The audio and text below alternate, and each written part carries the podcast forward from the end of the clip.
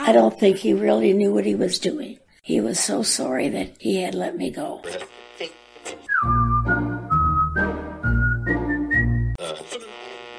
You need to be strong, strong in the inner character.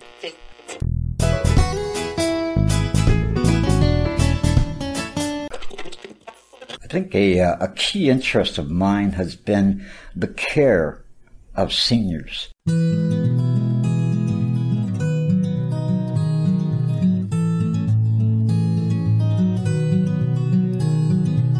Welcome to Elder Wisdom Stories from the Green Bench.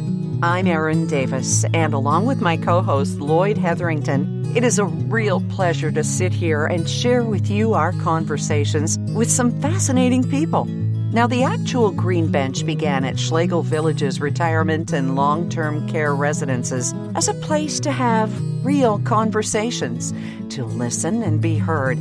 And we've turned the idea into these podcasts where you meet residents, some of the Schlegel family, and its extended family of care workers, and so many more wonderful guests, like our special guest today, Betty Ann Miller.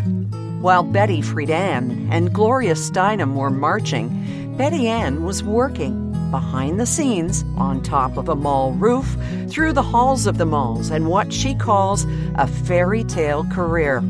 You know, there was an old song, Venus in Blue Jeans. Well, for Betty Ann, we sing Genius in Blue Jeans, and you're going to love her. By now, you know my co host, Lloyd, who's 86 and is a resident as well as a retired educator and missionary, a dad, grandfather, and widower. And he and I are just tickled to treat you to this high style, highly entertaining chat with Miss Betty Ann Miller. Lloyd, I get a sense just from our relationship, which has now been going for low these 24 episodes, that you really do appreciate a woman of strength and entrepreneurship, don't you? Well, I, I admired it so much. For far, far too long, we did a disservice to women. We lost 50% of our productivity by excluding women from the roles that, that were exclusively reserved for men. So when we have someone who's hammering away at the glass ceiling and actually breaking through, uh, I just love to talk to that person and, and find out how they did it and what they accomplished, and then see if they have a few tips for some of the young ladies coming along now who will still face the glass ceilings.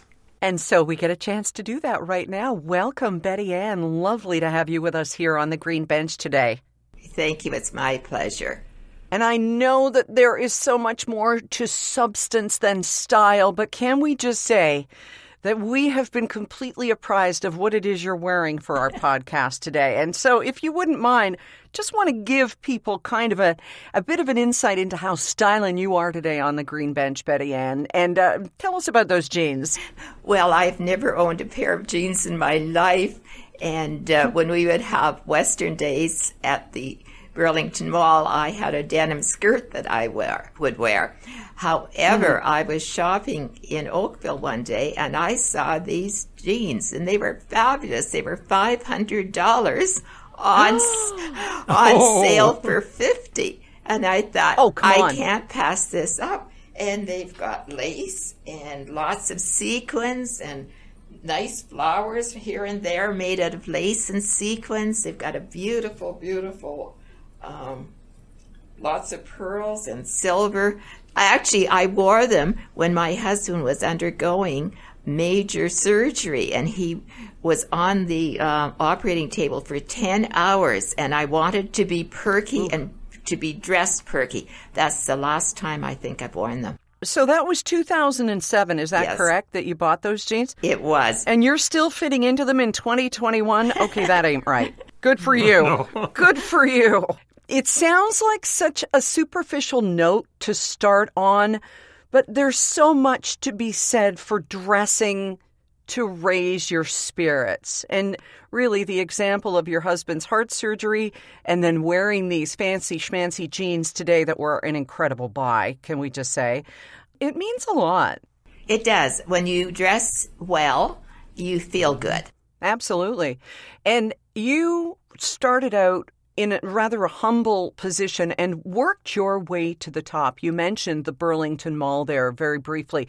Can you take us through your career path, please, Betty Ann, because it really is inspiring. I was just so fortunate. I truly had a fairy tale career, and I loved every second of every day that I was in the shopping center industry. And I started at Burlington Mall as their secretary when it opened, October 1968. And uh, I guess when the second manager came, John St. Onge, he was just a wonderful man and he just knew exactly what to do and how to manage the shopping center. And he would spend mo- a lot of time downstairs dealing with the tenants and the shoppers, which is exactly what one should be doing. Mm-hmm. And there would be people that would come up and ask questions, and I would answer them. And then when John would come back to the office, I would say, Well, um, this is a question I had, and I knew your answer would be this way. So this is, I just simply saved you, you know, one less thing to do. So we were an amazing team. And then he had bought, I, he went on to buy Irene Hill, five stores out of Ottawa. Mm-hmm. And, uh, the, and he was going to head office at that point. And he was quite anxious for me to take the assistant manager's job, which I did in 1973 in August. And um, then they were looking for a manager. And January 1st, 1975, they promoted me. And John, of course, was right at my side, encouraging me to take it. That is a wonderful story. The progress through from just entry level secretary up to be, becoming a manager. But it says something very positive. You had the ability and the will and the drive to do it, but you also had a good mentor, and that is so essential. It very much is. Yes, definitely. Yes. And all the fellows. I was just one of the boys. It never entered my mind about a glass ceiling. It never ever thought of that. I was just so grateful that they took a chance on me. I knew I would never let them down, and I never did.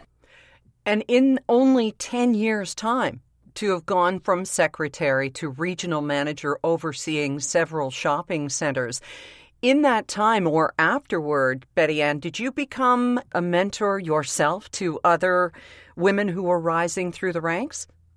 I didn't have the opportunity to be a mentor to women as much as I did to the men hmm. because in those days we were hiring mainly men and with Cambridge one had to be prepared to travel anywhere across Canada where they had shopping centers and that wasn't something that women were really doing in those days. Mm-hmm. So I became a training center for Cambridge so that I could remain in Burlington. And I trained, I would say, 27 different individuals to become marketing directors and shopping center managers. Wow. In those days, I would have, I would have some just for three months, and they would be promoted. Yeah. So the teacher definitely made a difference. But you mentioned earlier that you felt like you were one of the guys. Tell us about that business meeting and the private club. Oh, in 1978 is when they um, designated regional managers for Cambridge, and get there were probably five of us at the very beginning, and our president, who was such a strong supporter of me, and I was so blessed because when he arrived as president, he was you know, from time to time would tour shopping centers.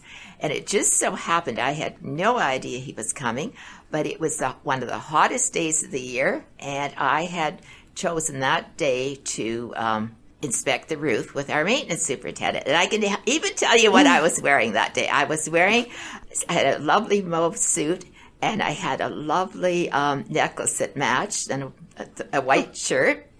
And there I was up on the roof inspecting it on this extremely hot, humid day when I got paged. The president is here. He's just he's just dropped in.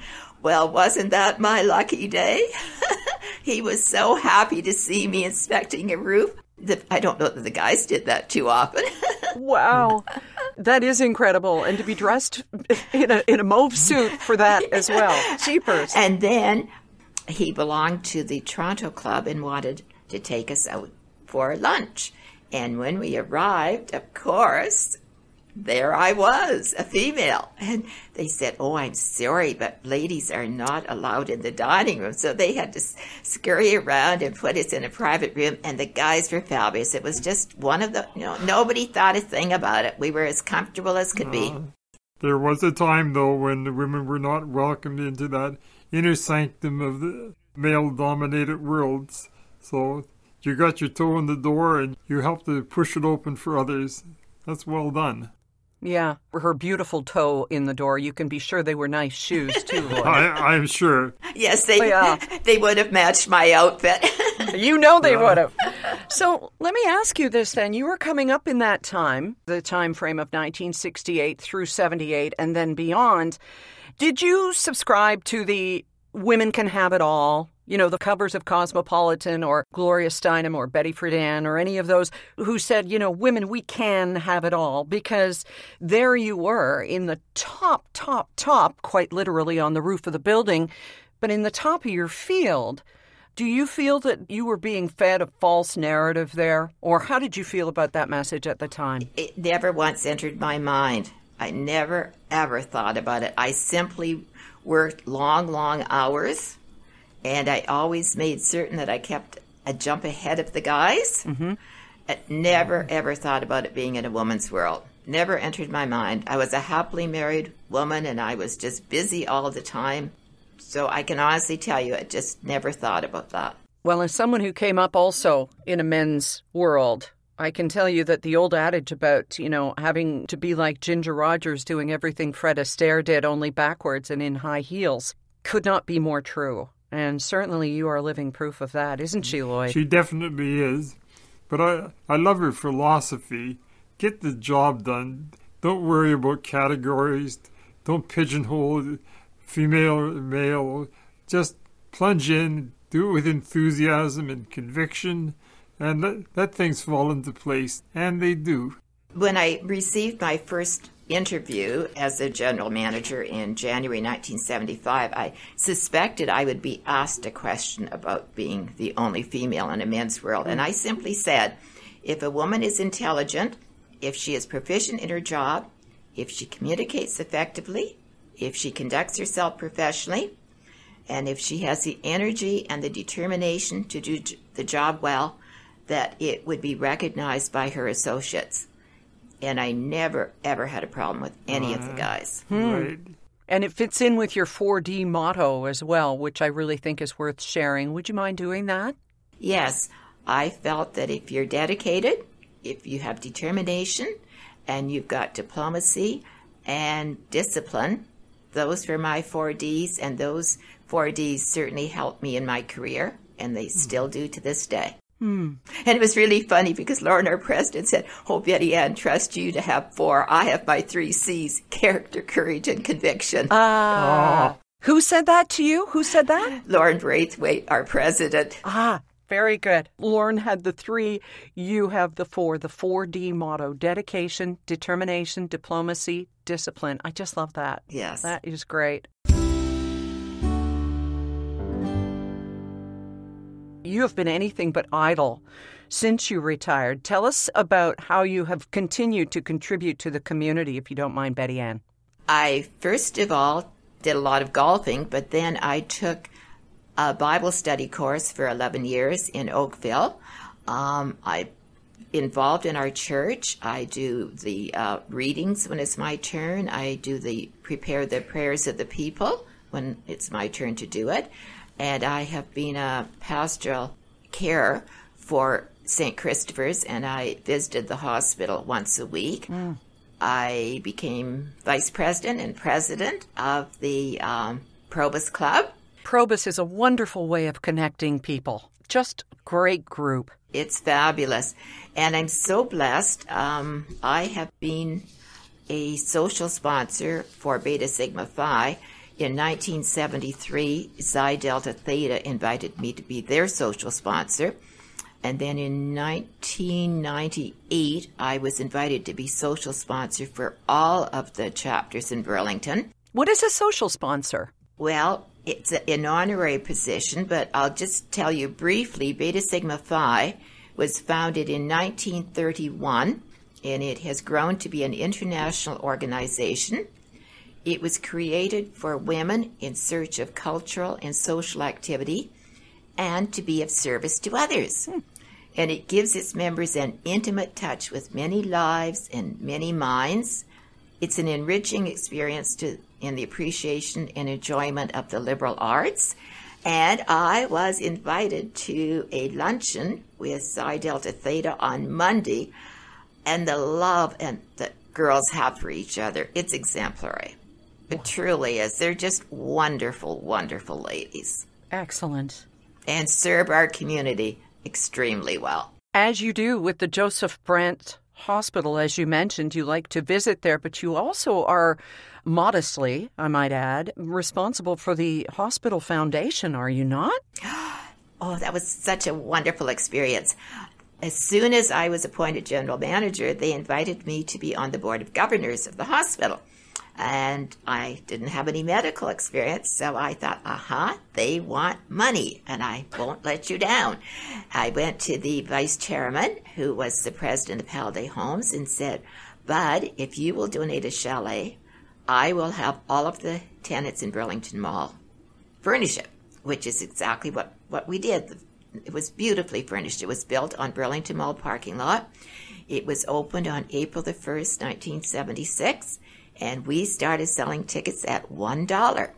And we ended up clearing a $100,000 way back in 1976. Wow, that's remarkable. And that is how the Joseph Brant Hospital Foundation started.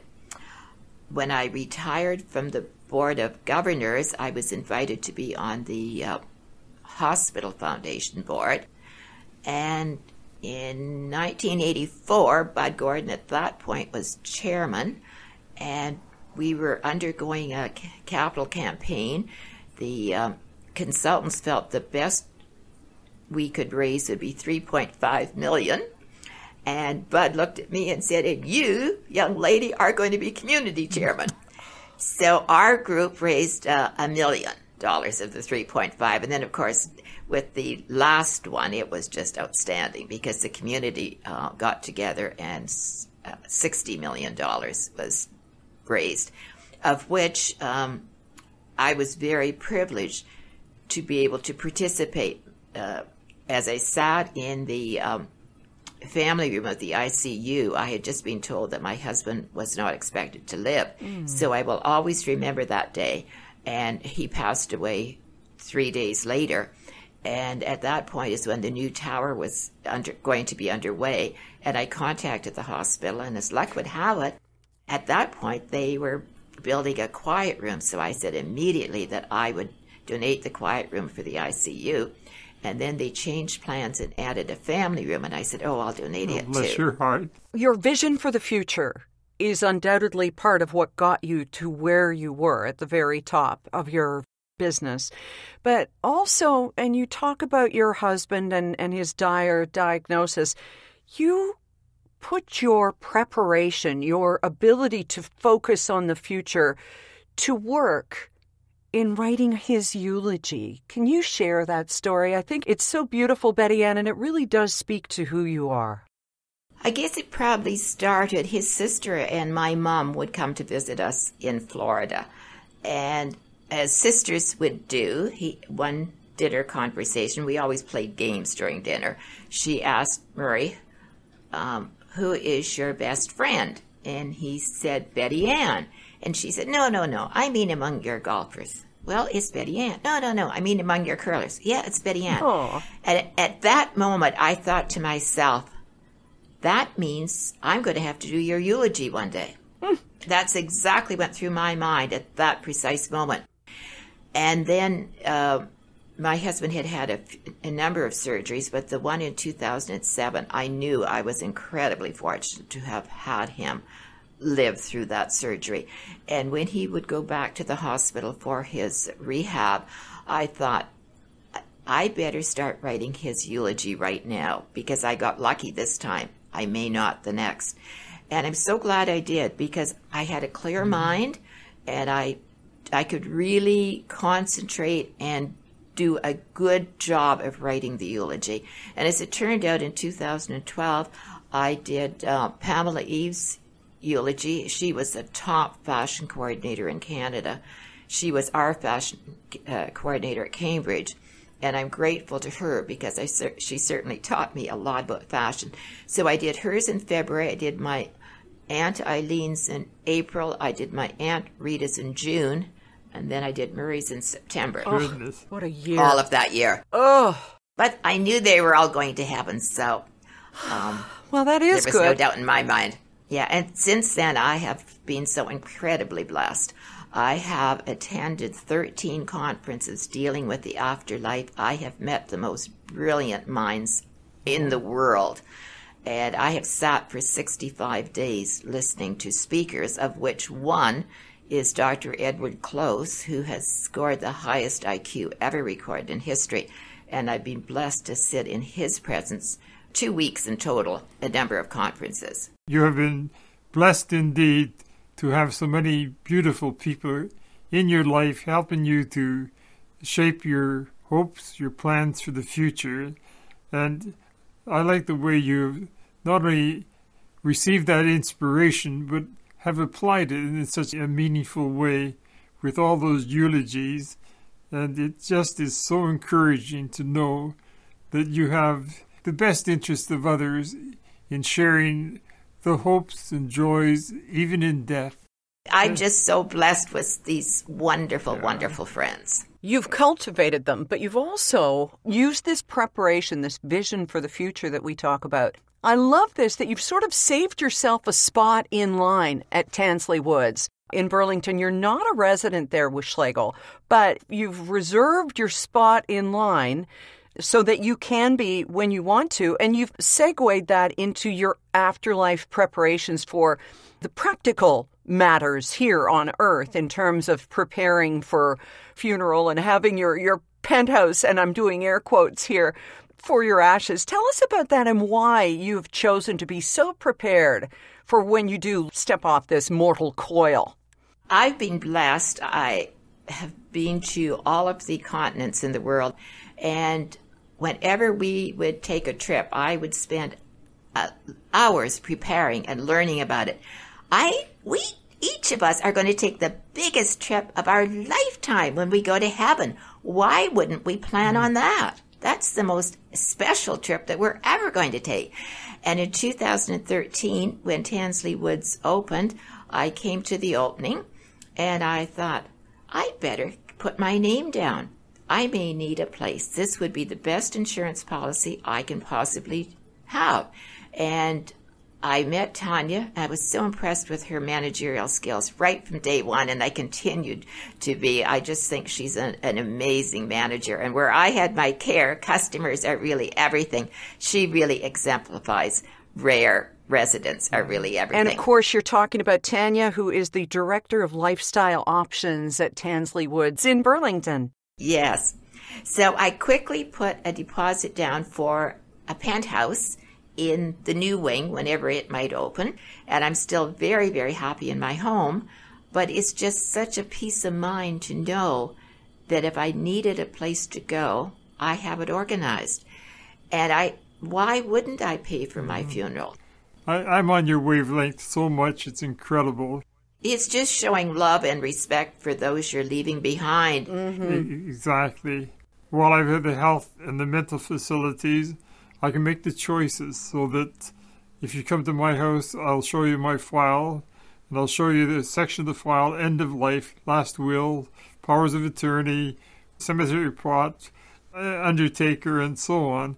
And not only have I got them organized there, I've shown my children where they are so that if something happened to me today, they could just turn the key to the filing cabinet and a lot of the work is done for them because even with all this work, there's still a lot of things that have to be done, and they can be demanding, and under the emotional moments of the time, it can be very challenging.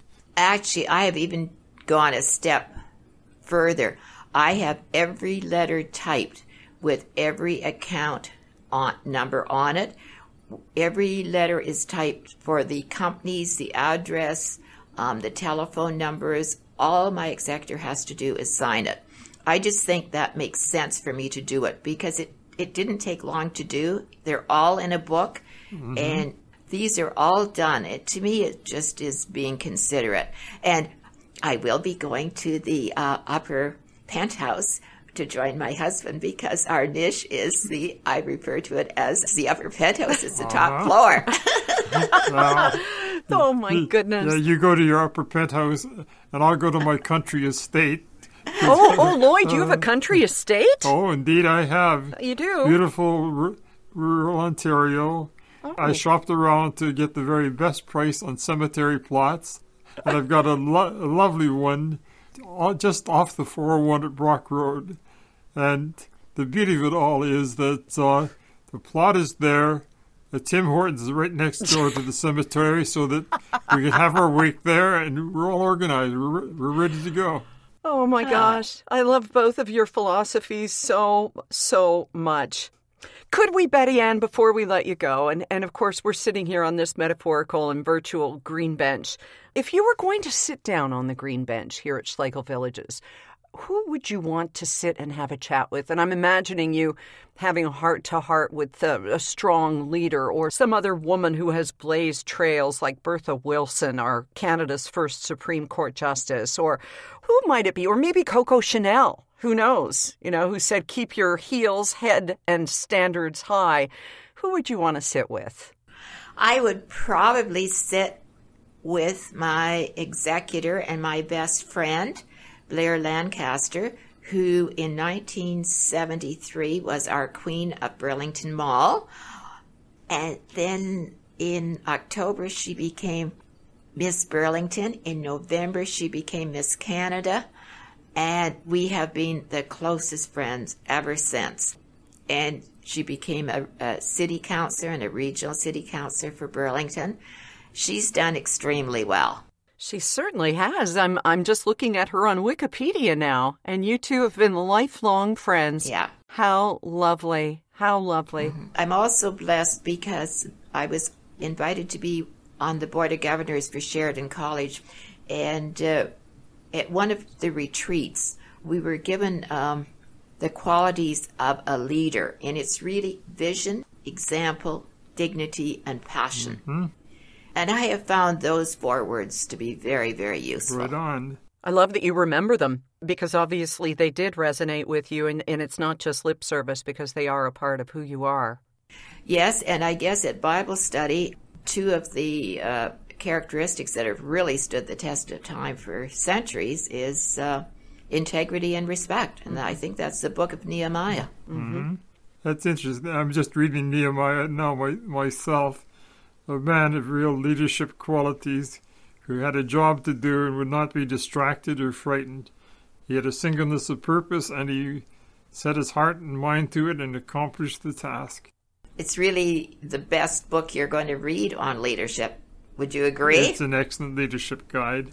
Yeah. On that note, I don't think we can get any bigger or better than the good book. So we will thank you so much, Betty Ann, for your time, for your passion for a life so well lived and still being lived to the fullest in those fancy jeans. Thank you. Thank you for oh, joining us here today on the Green Bench. Oh, it's been such an honor. It's been pure joy. Thank you so very much. Oh, the pure joy was ours. Join Lloyd Hetherington and me as we sit down next time with Ross Morton. He lives at the village of Arbour Trails in Guelph, is in his mid 90s, and has written a hat trick's worth of autobiographical books, one of which helped keep the sparks of his wife's memory alive as she lived with Alzheimer's, and he wrote at her side. To make sure you don't miss it or any episode, just go to elderwisdom.ca and find the link for our Green Bench podcasts. We'll let you know as soon as the next one's up. And while you're at the website, be sure and take the Elder Wisdom Pledge, won't you? On behalf of Lloyd Hetherington and all of us at Schlegel Village's retirement and long term care residences, thank you for your time. And remember, your seat on the green bench is ready and waiting. Elder Wisdom Stories from the Green Bench is brought to you by Schlegel Villages, a complete continuum of care, offering independent living to long term care, celebrating and honoring the wisdom of the elder. To learn more about us, please go to our website, schlegelvillages.com.